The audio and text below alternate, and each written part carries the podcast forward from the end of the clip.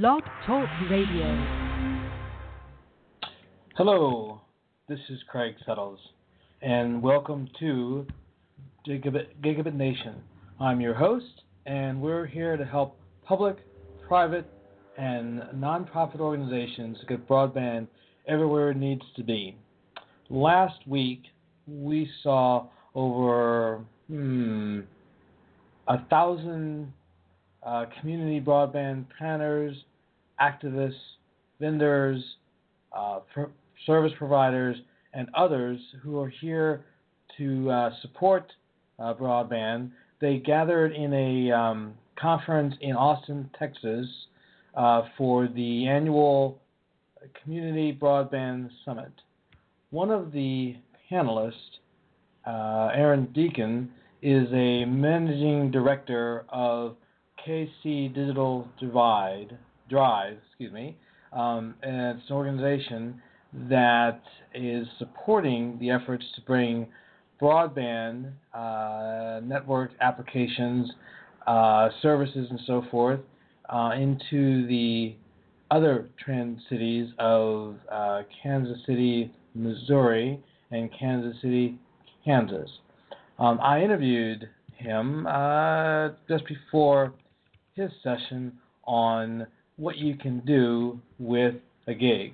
Uh, it was a very interesting uh, conversation and one that I think you will find uh, very valuable. Um, Aaron goes beyond the question of what you can do with a gig, and he uh, helps you lay out um, exactly what happens when you create an, a high speed environment that fosters innovation, um, local economic development, and a range of other benefits. And here is that interview. Aaron, how are you? And welcome to the show. I'm very good. Thanks, Craig. It's been uh, it's been a little while. You run the show a little bit ago, and we were talking about you know progress that was being made in uh, in, in Kansas City, and so I just want to pick it up and. Uh, well, first off, you're you're speaking today at the um, Broadband Summit to talk about what you can do with the gig. And so let's talk about, you know, some general observations of what you're seeing done in, uh, with a gig, and then let's talk about Kansas, Kansas City specifically. Sure.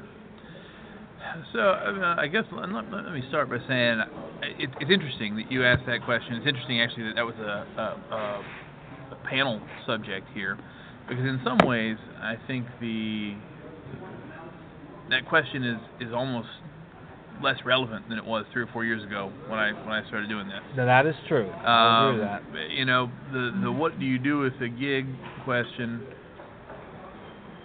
was a real question that people had, and and and it was you know people trying to think about well, do you really need this network? Mm-hmm. Now you kind of feel like everybody wants this network. You know, you've got top 20 or 30 metros who are you know actively pursuing it or have somebody that's building it out you finally get, you know, you've got AT&T and Comcast and CenturyLink and Cox and all talking about their, uh, you know, their gig networks. So all of the questions about what do you do with a gig, um, I, I think are I think are a little bit less relevant. Um, because maybe maybe the best way to to lay it out is what are people doing with it? Because right, right now right. now I think it's become like we know that it has value. Now it is well, how like for example, we did, I did a um, uh, my report on libraries, and many of the libraries, whether or not the the community has a gig, a lot of libraries, both medium sized and larger, will have a gig. Sure. Right. And the, the stuff that they're doing is phenomenal. I mean, everything from 3D printing to maker spaces and so forth. So I think we know we got people that are now starting to push the envelope, and maybe, like I said, that that may probably is the better way to, to, to phrase it is, what kind of craziness are we doing? Yeah, I mean, I, I think people are getting used to a network environment where where you can take that kind of bandwidth for granted in a way that you couldn't before. And Mhm. I say, I mean, we're still early. I mean, I say people are getting used to it, and part of that's just being in a place where, where Well, you got it, right? City, and right. so and so you have that luxury. But but I mean, you look at like the whole smart city conversation that has really taken off over the past year, and the Internet of Things, which uh, you know here at Broadband Communities is a is a hot topic. And you know, this has been around for 10 years. Mhm. It has been um, uh, a pretty mature discussion, relatively in South America and Asia, um, for for a while. It really hasn't hit the U.S. I don't think until the past year, and I don't think it's an accident that it hit the U.S. after gigabit fever sort Mhm. of took over. Mhm. And you look at a lot of the smart city a- applications, which are connected lights or connected sensors, distributed systems, and those aren't the kind of things that people at first would think of as, you know, gigabit applications because doesn't take a, uh, you know, gigabit capacity for a sensor at a parking meter to tell you whether or not it's open or not.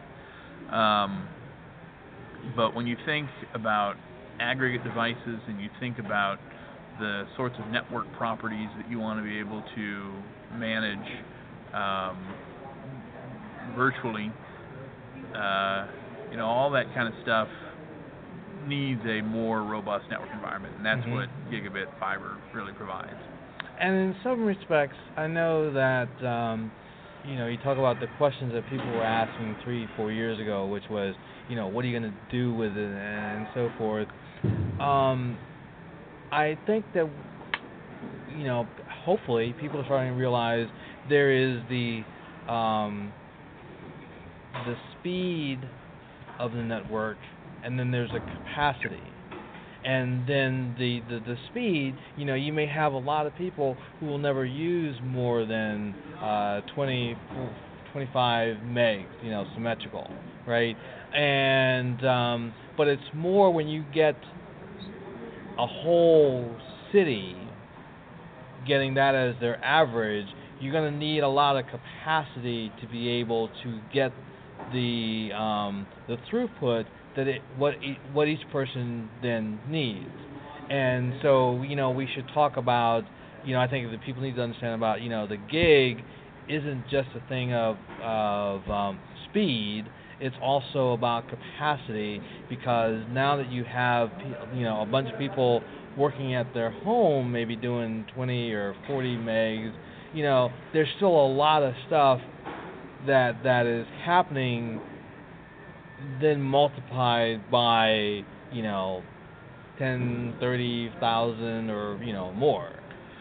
Yeah, well, I mean, so so you've got the issue with gigabit of, you know, I mean, gigabit can mean a lot of things, and people use it to mean a lot of things. It's one of Right. these buzzwords that people use, all, and so you know, a, a gigabit circuit that is serving a whole bunch of homes, or gigabit to a library where you're supporting a lot of users at once, or gigabit to the home. I mean, what what really sparked this movement was the idea of gigabit to a single end user's home Right. right? And Mhm. it's like, well, that just seems ridiculous. Who could possibly need that much bandwidth? And you know, so I mean, it probably sounds like I've been punting a little bit on your question, which which wasn't intentional. I mean, I did want to No, you know give some give some context, but I mean, the things that people are doing are all the things that we said that people were going to do three or four years ago. Exactly. I mean, and, and which is another. I mean, so I mean, I say it's not a relevant question now. I it, it's it was a, an odd question, kind of all all along the line in some respects. I mean, um, you know, so you mentioned you know capacity, big Mhm. big files. Mhm. Uh, you know, latency is another component of the network Right, that yes, that is um, is pretty critical. That it's really low latency, and you get these you know one millisecond pings, three millisecond pings that can um, yield a very responsive or more immersive lifelike environment. Uh, and then the third piece, which I kind of talked about a little bit before, is just this idea of network security and slicing, being able to carve off, you know, having such a big pipe that you can use part of it for this, part of it for that, and part of Mhm. it for something else, and have those streams be more separate. And what you're seeing is, uh, I mean, so you know, look at 4K video, which people were talking about three or four years ago, and people are still talking about it. It's starting to, you know, you go to Costco, you see a lot more 4K and Ultra HD TVs than you used to. Um, now, how would you define that for people for people who may not have heard this phrase? 4K? Yeah, Do people listen to your show who haven't heard of 4K, Craig? it is possible. uh, it's the number of pixels that are squeezed onto the screen. okay. So it's the it's the quality of picture resolution on your tel- on your television. Okay. um, or on however you're looking at, at an image. Uh, and um, I don't know for sure what the multiplier is on how um, large those images are when you stream them, uh, but uh, so I mean even you know the the pixel size I think is like you know a factor of two. Like the Right. next thing after 4K is 8K, So it, but it may be like a file size that's Mhm. four, eight, or 16 times as big. I don't know for Okay. sure what the, what the Okay. ratio is there. Um, now, you know, images you compress when you move and whatnot, and then you lose a little bit of quality when you compress and you decompress. But um, you know, you just look at the uh, the the envir- the media environment, and you've seen happen more broadly. This isn't even just in Kansas City. The kinds of changes that we said you would see. Mhm. Um, you know, virtual reality. Now they're starting to ship Oculus Rifts and Microsoft's Hololens Mhm. and you know Google's got their little cardboard thing, and Samsung's I don't remember what Samsung's called, VR Gear maybe or something right. like that. Okay. Um, I don't know entirely how much streaming they're doing with those yet, Mhm. um, but some, and they will. Uh, you know, those uh, those don't necessarily uh, all take a ton of bandwidth. One, ones that are on your phone, you know, you've got two static screens. Um, but increasingly, there are more robust 3D environments uh, that people are working on, and that's becoming, you know, a new kind of expectation around how we deliver media. Mhm. And the the closer you get to actual 3D, uh, the more bandwidth you take up. Right.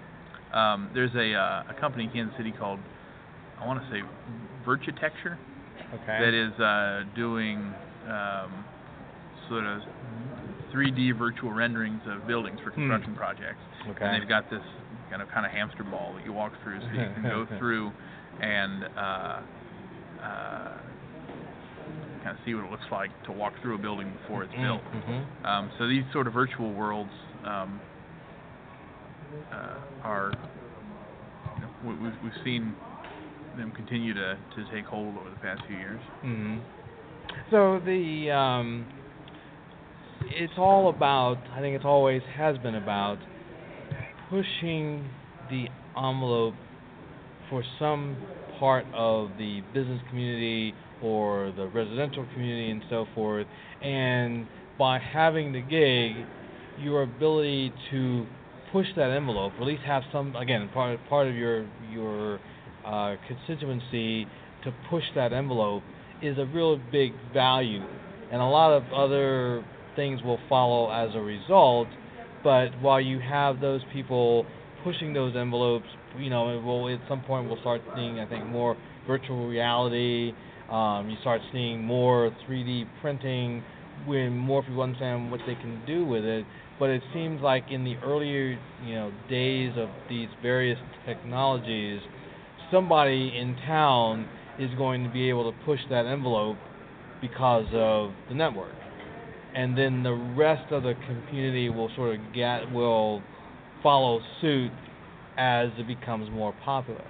Yeah, Yeah. uh, absolutely. Hmm. Um, you know, it, it becomes part of a bigger question around how do you deal with the rapid pace and the change, changing technology. Mm-hmm. You know, you want. I mean, I, I think you want a citizenry who is equipped to think about that, who becomes used to it, who is not just sort of scared of whatever's coming next, Mm-hmm. or you know, looking around the bend or unsure. I think um, from a a social infrastructure standpoint, uh, the more equipped people who live in your city are to deal with the the kind of changes that we're looking at, the better off you're going to be.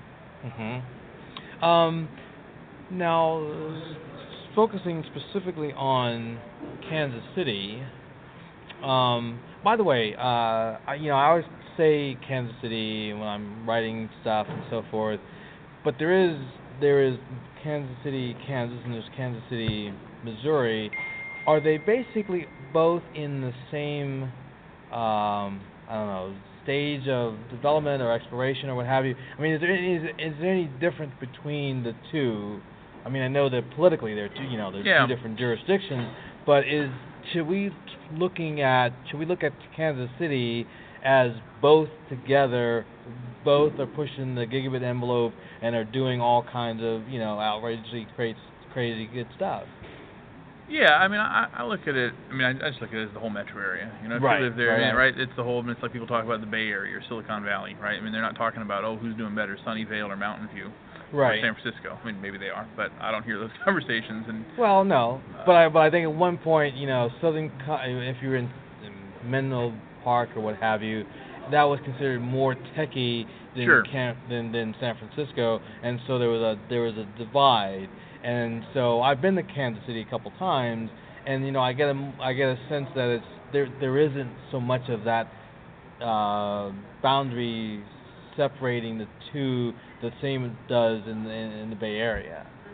Yeah, I, I don't I don't think so. I mean, one, I mean, there, there are some points of distinction. Uh, you know, Kansas City, Missouri, has really uh, moved pretty aggressively on the sort of smart city infrastructure front. So Mhm. there's this project now with uh, Cisco and Sprint, where Sprint's providing a public Wi-Fi background, backbone along a, a streetcar, two-mile streetcar project Mhm. downtown and uh, Cisco is putting their you know, smart and connected communities infrastructure in there, and brought a number of other vendors. Um, Sensity's doing some stuff with smart lighting. They've got some parking things. We've got you know uh, video video sensors and some um, some other stuff. So you know th- that's uh, that's something that wouldn't have happened if um, I don't if we hadn't started having all the conversations that we had because Mhm. of fiber.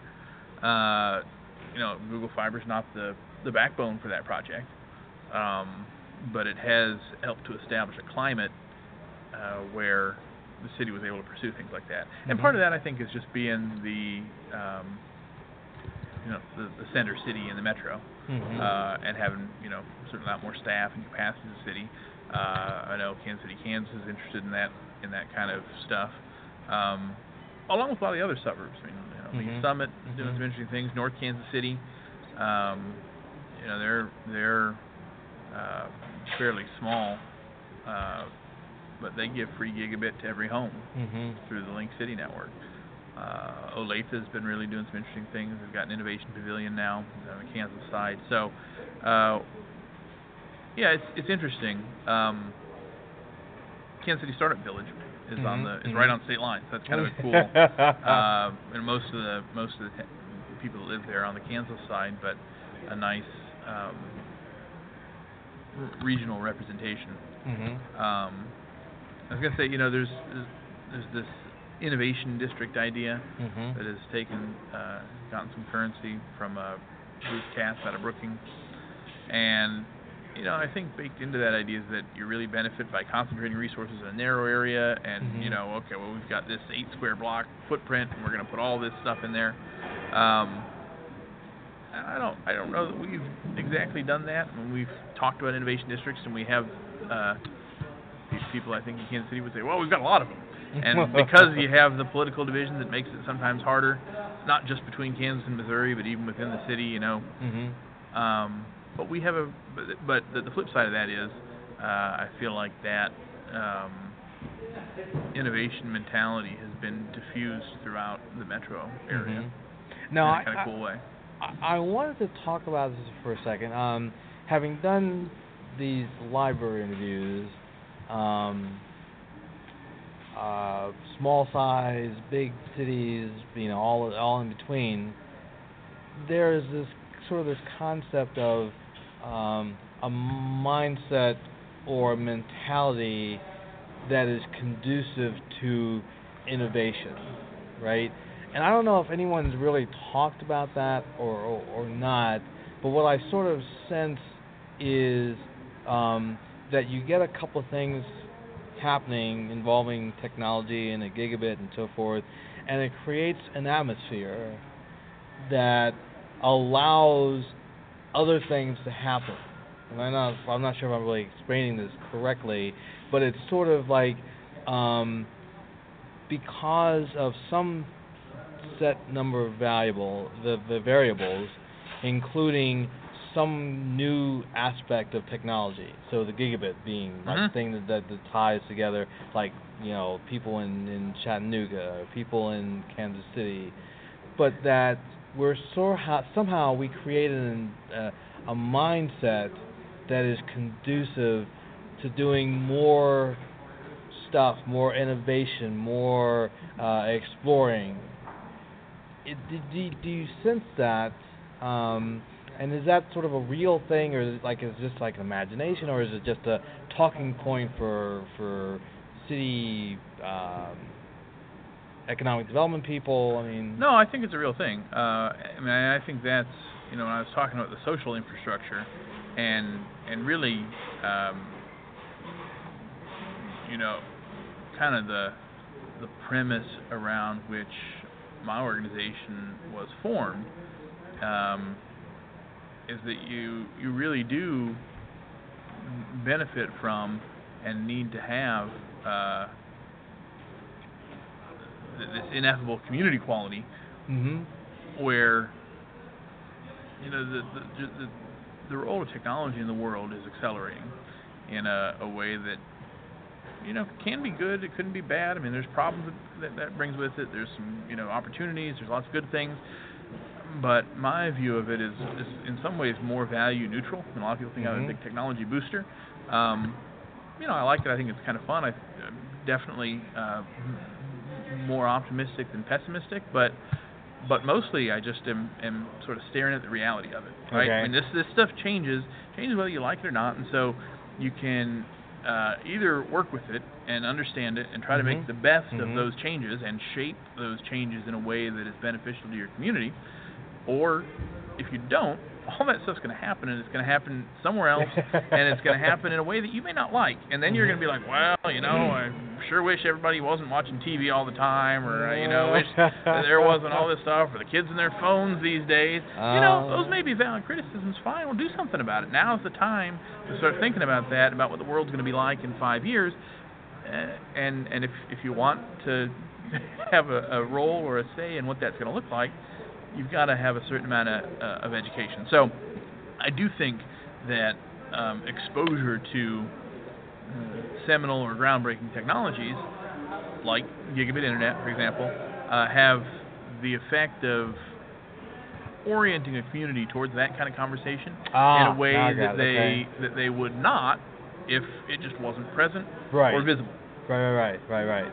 And that's I think that's what we're talking, about, and that's kind of what I sense with these different libraries, right? So I talked to the library directors at uh, Philadelphia and Chattanooga and Kansas City, um, smaller places like Essex, uh, Vermont, and Mhm. Burlington, Vermont, and uh, there was this sort of this constant theme that because the library was pushing the envelope. Mhm. You know, they would have literally the best or the fastest uh, internet connection in town, and so you had all these kinds of innovations and new uh, technology that people were getting exposed to, um, and it created like this this energy kind of thing. And it was very different, right? Because every you know Chattanooga is Chattanooga and Kansas City is Kansas City, but but the the the, the thing of um, this this dynamic and this, this this energy and so forth is is something to to behold. And I think it's I think it's beneficial to talk to. I mean, if they're not doing already, but talking to the different communities to see how they have harnessed that energy and what kinds of things they've created because then it'll always be that whatever that city is that is unique they're going to have their own way of interpreting and um, uh, harnessing and then moving forward. And it has to be you know so it shouldn't be um, we should look to other folks for um, inspiration and some a certain amount like you're talking education but then realize that each community will manifest itself or its you know its gig or whatever in a different way when you start to then kick it into gear Yeah, I, I think that's interesting. I think it's an interesting question about what what happens to communities and what and what this level of connectedness, what impact it ultimately has on the sense of place of a community. mhm Um, and this isn't something that I mean. It's kind of interesting that you bring this up because I don't I don't feel like this is really talked about all that much.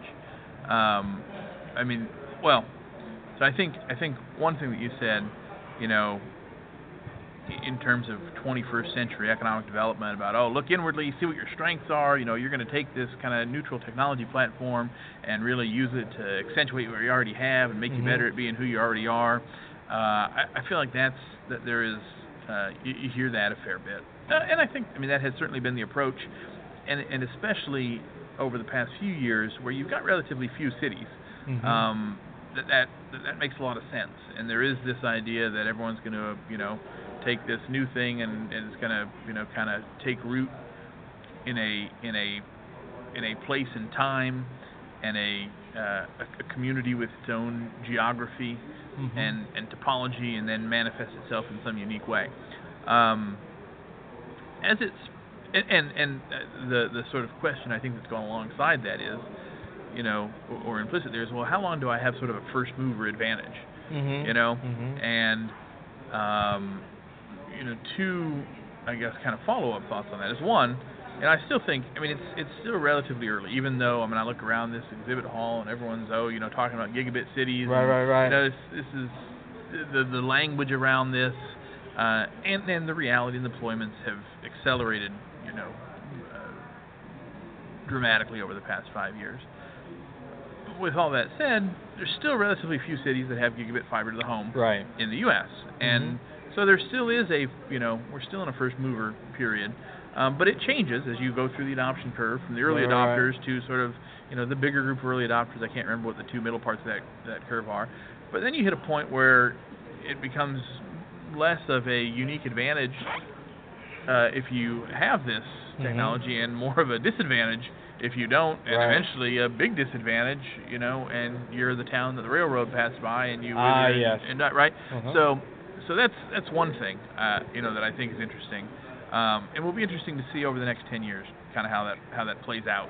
Whether, I mean, I, I certainly think you know Chattanooga has done a great job of carving out an identity around gigabit. Mhm. Uh, you know, I think Kansas City's done that to some degree. You know, if Google lights up 20 more cities and AT&T puts 50 up, maybe maybe you start to see that that less. Um, and are there other things to replace it? Are there other technologies that, that define? Maybe, or you know maybe it just becomes more of this digital city idea, and you know, sort of progressive cities or forward-thinking cities or tech cities. I don't know. Mhm. But the other thing that I think is this is the thing that I think is, is not talked about all that much is the potential for um, sort of e- eliding some of those differences between cities and making it more difficult to maintain a sense of self or a sense of place. Hmm. Um, I I mean, it's interesting to me uh, when you look at, you know, sort of backlash against Walmart or McDonald's Oh, or, right, or right. mass market culture, Mhm. which um I feel like a lot of your urban economic development, Richard Florida's creative class people sort of rebel Mhm, against. mhm. and you know the the the the trope of you know third wave coffee shops and hipster bars and you know Mhm. co-work spaces and this kind of cool entrepreneurial juju is you know pretty common now. This idea even even go back to the idea of innovation districts. So people think about this and and sometimes that manifests itself differently in different cities you see some of it you know that looks some of the same from city to city and those kind of cultural exports get accelerated just by virtue of connectivity, but also the digital properties, Mhm. which are easily replicable. Mhm. So when you look at models of, well, you know, uh, I'm going to build this website and I'm going to scale it everywhere. I'm going to build a template for what a city homepage should look like. You know, well, this is great because this is the perfect city homepage. I don't think anyone really talks about well, what happens if you know we've got 100 city homepages that all look the same, and maybe they change the color scheme or they change the you know CSS or some functionality. Mhm. I don't I don't have I don't know if it's a good thing or a bad thing, but I do think it's a it's a possibility as we start to sort of scale city functionality and and, and all these networks. I mean, you you're exposed to all of these different uh, you know people that are we want to connect cities, we want to help, we want to we want to pilot something, we want to identify something that works, and we want to scale it. We want to scale it across cities, and we want to you know put it everywhere and have maximum impact. Mhm. Which sounds great in theory, but are you starting to set up a situation where you've got a, you know, a Starbucks in every corner, and people are like, well, I just want my own city. It's not like the other cities. Right. my own digital right, properties right, that aren't doing the same thing that everybody's doing. I, you know, Mhm. this is a, a bit of stream of consciousness. Sorry. No, no, no. Go with it. Go with but, it. Go with it. Please, uh, really. You know, I, I think that's an interesting. Uh, will be interesting to watch over the next few years. hmm And I think that you know what you're mm, highlighting is that um,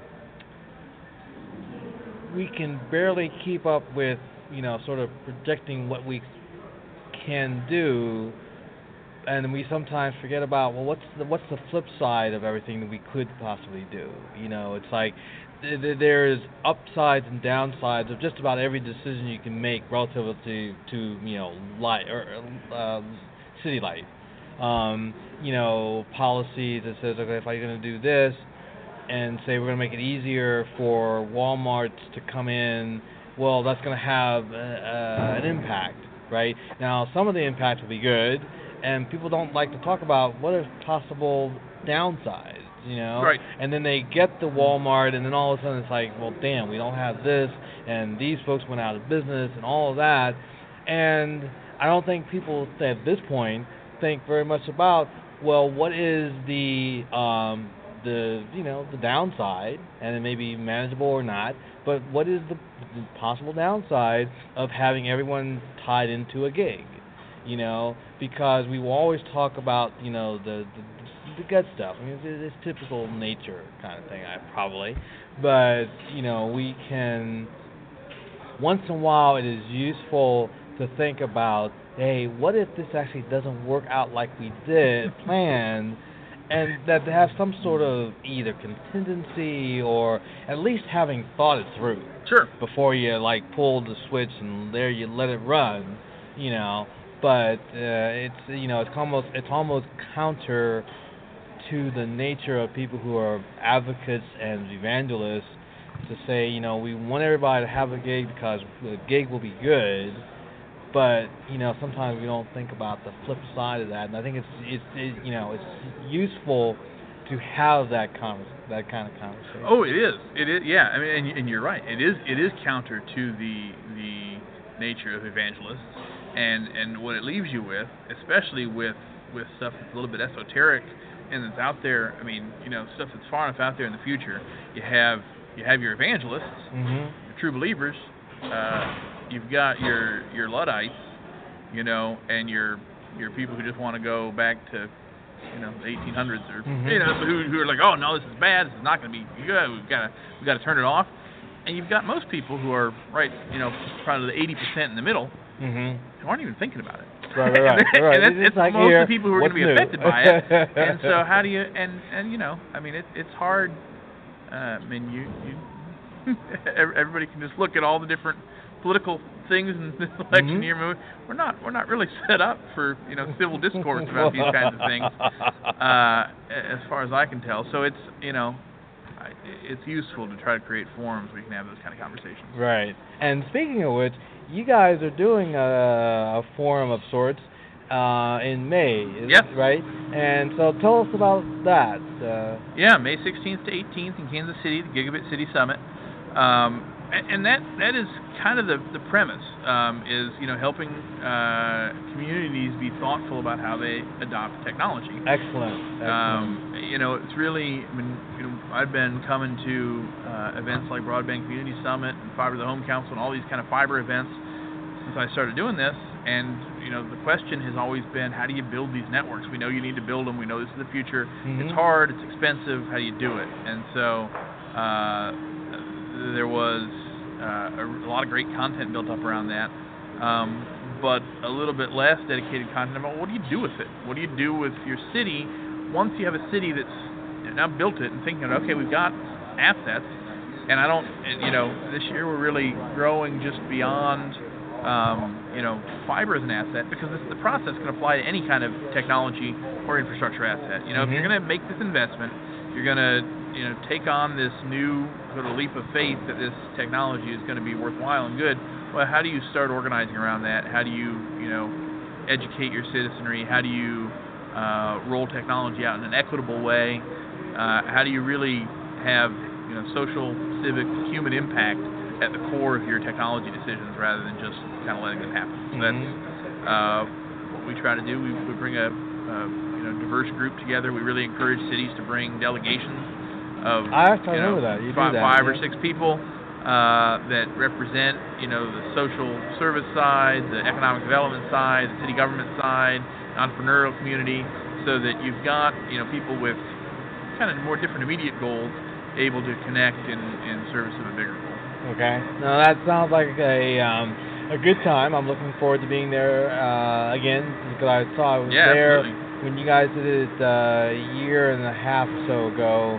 Yeah, when it was cold. was and very I, cold. I appreciate the fact that you have decided to turn up the thermostat, or at least do the right. event so that the thermostat would be uh, there. Um, no, no, that that makes sense. That makes sense. One thing I'd like to get an idea from is we often hear uh, smart cities, smart cities.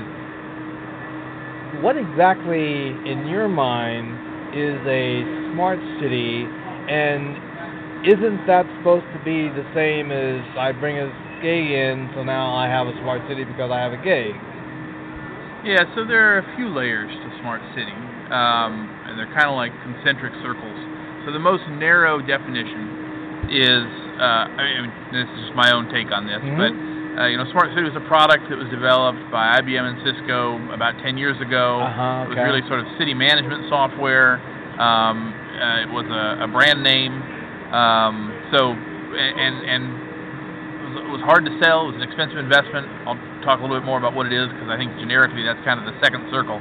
Um, but I bring this up because it it got uh, I think branded a lot as a Cisco product or an IBM product. You know, Okay. smart city. That's a product that these technology vendors are trying to come in and sell to cities that you know is supposed to solve all their problems and make everything better.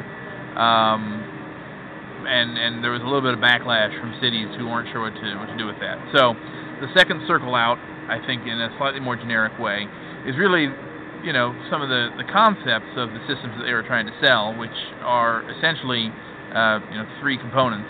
One is uh, lots of sensors, so that you Mhm. are actually making uh, environmental data machine readable. Uh, the second is connectivity, so that you can relay all that data that you're collecting from your environment back to, um, uh, you know, a central point that you can connect it with. You can sort of connect all these uh, instrumented pieces of the physical world to one another.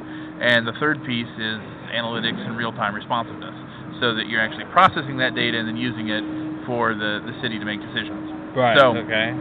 So those three things together, you know, those you know are certainly part of the the systems that IBM and Cisco and Siemens and Ericsson and whoever else you know sell uh, when they talk about smart cities. But you can do that on a DIY basis. You could set up sensors in you know your your backyard. You could uh, you know there are all sorts of uh, entrepreneurs who are working on analytics platforms to do these things, and uh, each of those pieces, the sensors, the networks, and and the analytics and and responsiveness, um, have pretty you know robust ecosystems now of people who are developing, and then how you inter- in- integrate those. So that's a I I think that's um, you know the, the the closest to the core definition of what people mostly mean when they say smart city. Right. But the third piece, um, or the, the in the, the biggest circle, and if you go to the smart city conferences and you you know talked earlier about buzzwords that people throw around to embrace everything, um, you know, is is really what is this? It gets into this question of human impact, Right. Like what does this mean for citizens? Uh, gets into you know talking about citizen engagement, and having you know an inclusive and equitable distribution of technology. Uh, includes the innovation economy and Mhm. how you think about adapting what is going to happen to jobs and what's going to happen to revenue sources in a city as you start to automate more and more things. I mean, this gets into more philosophical issues and a, and and more. Um, I mean, there's a uh, I think meeting of the minds. I saw they were doing a webinar, something called the Just City, um, and uh, I think Charlotte at the somebody from Charlotte at the White House Smart Cities kickoff last fall who said, "Well, we like to call ourselves the Love City." Right, and so you've got these more um, really sort of transcendental values that people are starting to think about. And like, well, why just smart? You know, what, what Right, is it? right, right, something really sort of like in, in, intellectual and equity, but we care more about communities. So, you know, again, I'm I'm kind of going off the rails a little bit here, but there is this this way of talking about smart cities that is really encompassing, and uh, I think people in that space are talking about all of the the services and policies and uh, values that you know people who run and manage cities and think about them as a place where uh, hu- human beings live and, and aspire to be uh, their their their best selves, as Oprah would say. uh, how, how that all happens. Excellent. So it's uh, Okay. Um, we've got about uh, about three, four more minutes, and I've got to let you go to do your uh, presentation. But um, a question has come up. Well, actually, a couple of times. Um, is we talk about broadband needs in the context of rural, right? And a lot of the people that are here at this show are talking about, you know, rural Yep. broadband, right? But what about the urban areas? Because Kansas City is not a rural area. And the question is, do is the need for broadband and the need for a gig as strong in the urban areas as it is in the rural areas? Sure. Uh, I mean, you could argue it's stronger because that's where More people 75% of your population yes. Um, you know, I mean, you, when you get into rural, urban, I mean, that's this gets into part of your value question. right? Um, you know, what what is the value of preserving a small town way of life? Uh, different people answer that question differently.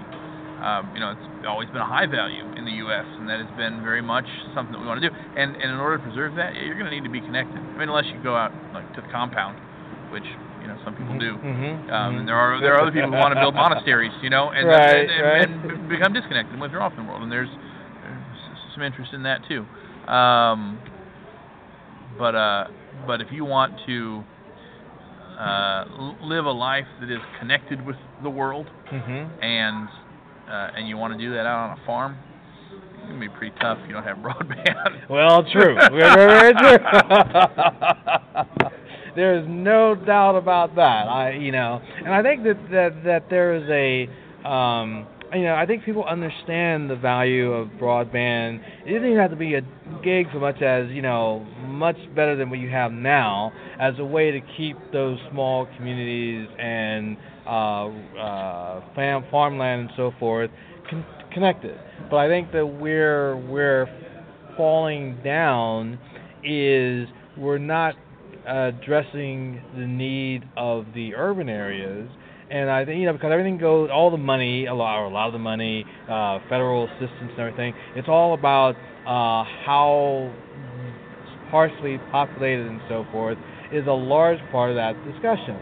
And I think that um, you know having a gig in a, in a Chattanooga or a Kansas City size uh, metropolis is a big thing. It's a big value, yes. and uh, it just manifests itself very differently in the big envir- uh, urban environment than it does in the rural.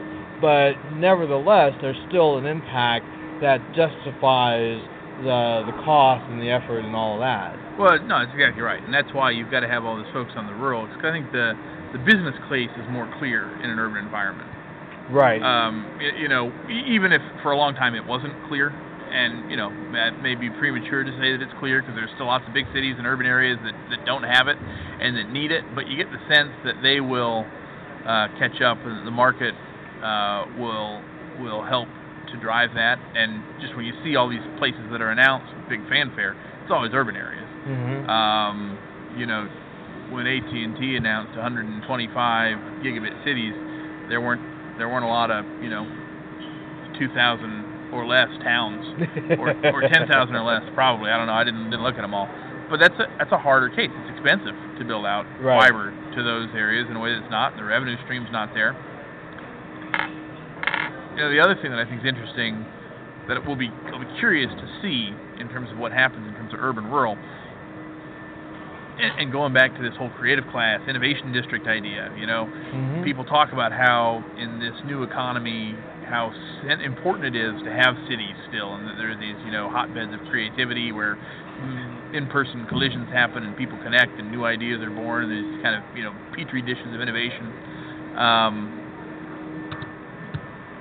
can, can can you do that in a rural environment? How does how does you know and you could make an argument that broadband is a way for smaller towns in rural America to participate and to have some connection to those urban environments. Can Mhm. you create an immersive enough connection uh, to where even in a less populous area you have access to some of those um, benefits of dense population? I think that's kind of an open question, but I think it'll be an interesting thing to see see what happens over the next 15 years.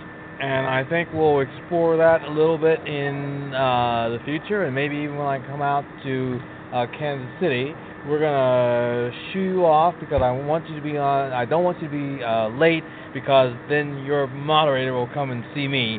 so,